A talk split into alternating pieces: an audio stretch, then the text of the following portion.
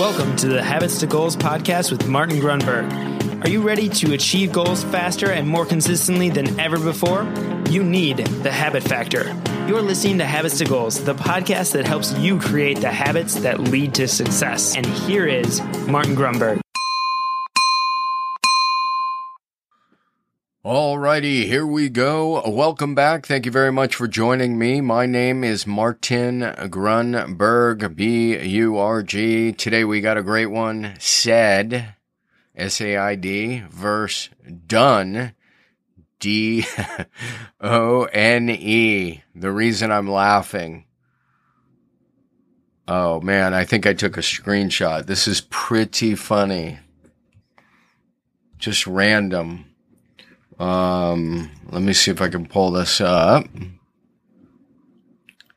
This is not my G T R, but you're going to get a chuckle out of it. This guy posts and he says, "Thank God for people smarter than me." And then he has a picture. It says, "Having access to people smarter than you is a blessing." And everybody's like, "Yay, yay, great post, great, great post." And I'm looking at it. And it says, "Thank God for people smarter than me." Just kind of funny. Guess how he, guess how he spelled "then"? T H E N. And we've all been there. We, we I'm not bashing the guy for a typo. We're going to presume it's a typo. I just think in the setting, given it's a post about thanking God, thanking God, I have people smarter than me surrounding me. And then he mis- misspells then. All right. So where were we? Yeah, said and done. S A I D verse D O N E. I'm going to tee that up with a little story. But first, let me hit you with my G T R.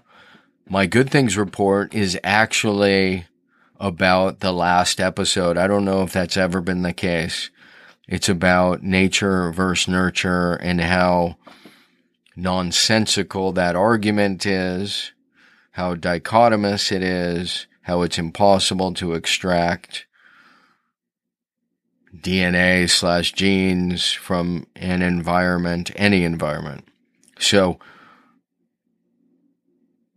check out the show, but the reason that such a G T R is, is that awareness perfectly supports the three circles of behavior model. So today, said versus done. If you're new to the show, this is a good one for you. Said versus done. The other day, so here's the story. My, uh,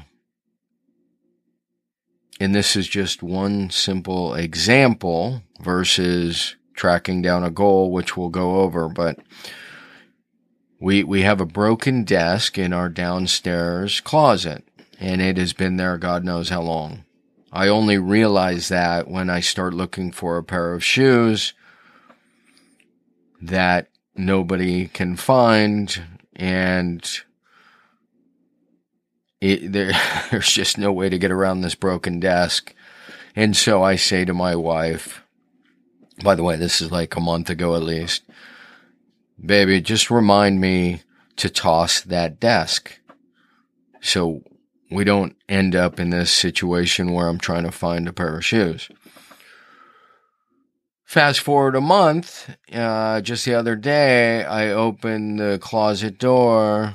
And I say jokingly, of course, "Hey, babe, weren't you supposed to remind me?"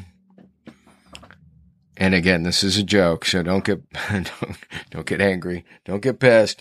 Um, "weren't you supposed to remind me to take that desk out?" And she goes, "Oops." And I laugh and I explain it's a joke. And the truth of the matter is, I could have wrote it down. I'm totally responsible. And anytime I want, I can just pull out my Apple Watch or pull up Siri on the phone and set a reminder, which I did not do. But that led me to think, to contemplate this idea of said versus done. The truth of the matter, as I see it, is a lot of times we say we're going to do something, or we say we want to do something, and we don't really want to do it. Now, we could go various directions here. The first thing that pops into my head is there are two great influencers from one moment to the next to our behaviors. It's pleasure and pain. Pleasure and pain, two kind of polar forces driving our behaviors, and we will do more to avoid pain than seek pleasure. So in the case of the desk, do, do I really want to be reminded that I have to spend, I don't know, fifteen, twenty minutes taking out a broken desk? Probably not. So that's, and the reason is it's painful.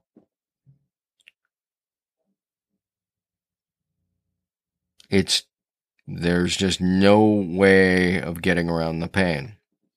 So the next thing that comes to mind is, over the years, multiple coaching clients have said to me, this is a goal I want to achieve. These are the habits I want to develop. They're saying it. They believe it. But they don't end up executing.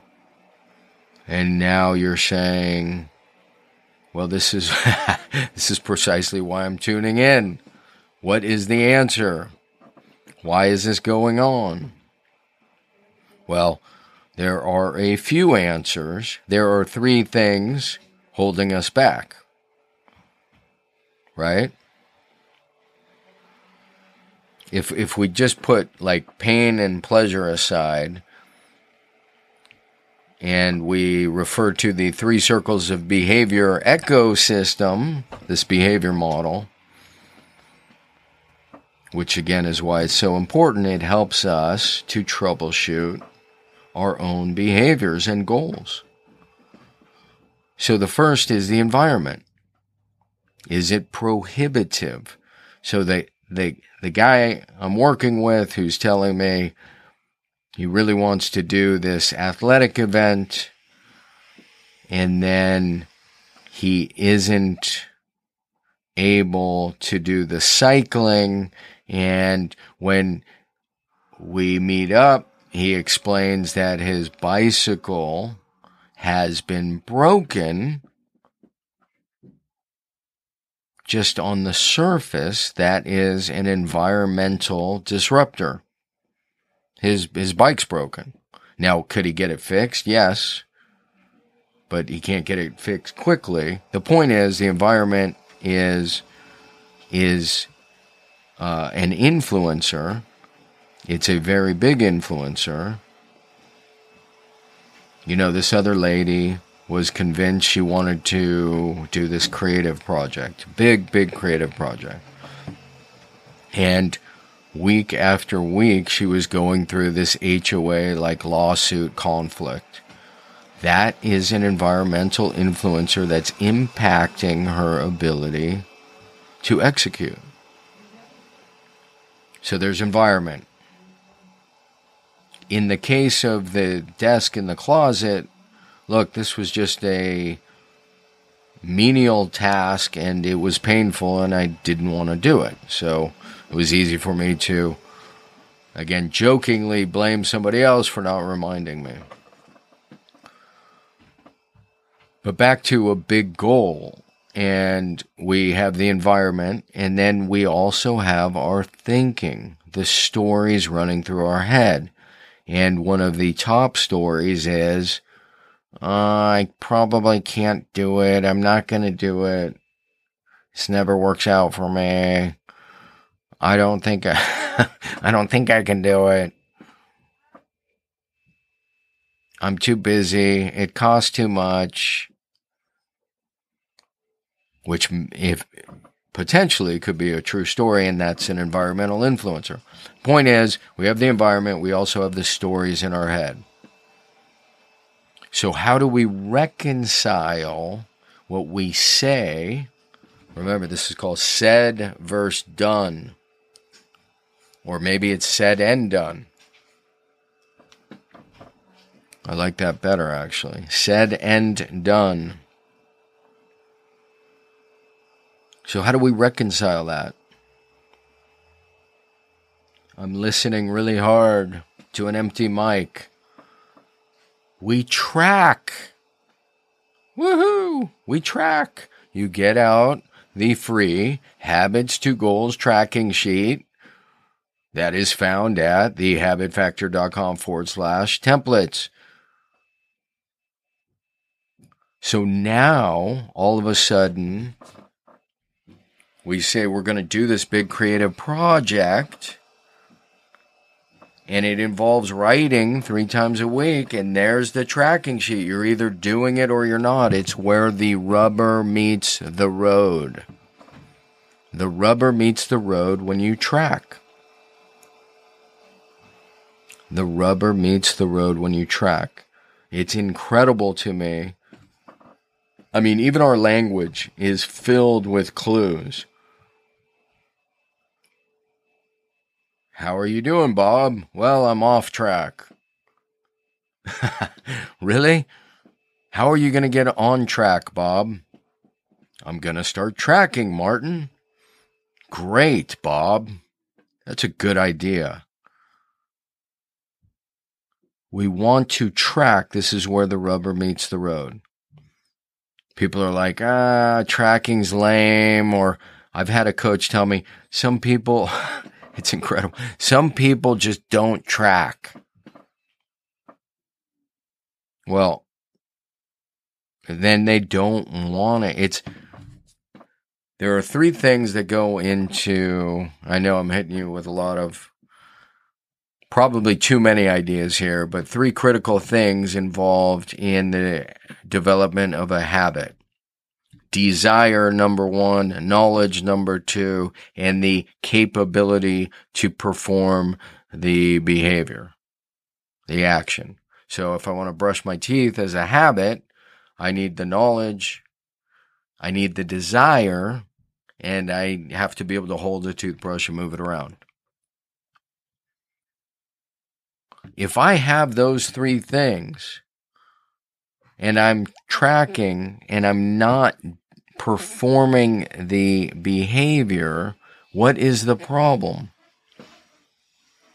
If it's not the environment, it could be a story, and or, this is very simple stuff, desire is not there. It's that simple. So that's it. Said and done. I like that better. Said and done. This is the case for tracking. This is where our volition and our willpower intersect, right there on the tracking sheet. So get your free Habits to Goals tracking sheet at thehabitfactor.com forward slash templates. Or, yes, of course, you can download the free Habit Factor app. Uh, that's in the Google Play Store and or iOS. Now, some people tell me, oh, but the the reviews the reviews suck for the free app. So here's the thing. They don't totally suck, A. B. Check out the reviews for the paid product. That's right. An interesting thing happens when people pay, then they pay attention, then they learn the process, and then they use it, and then they're like, oh, there's so much value. But it's the people who download it for free, try it for five minutes, they're like, oh, this sucks. Those people we we don't want anyways. There is a process to understand. It's called P A R, plan, act, record, reassess. It's not that difficult. Speaking of desire. So there you have it, my friend. Said and done. The reason I'm talking about the app and the free tracking sheet is this is where the rubber meets the road. You're either tracking or you are slacking.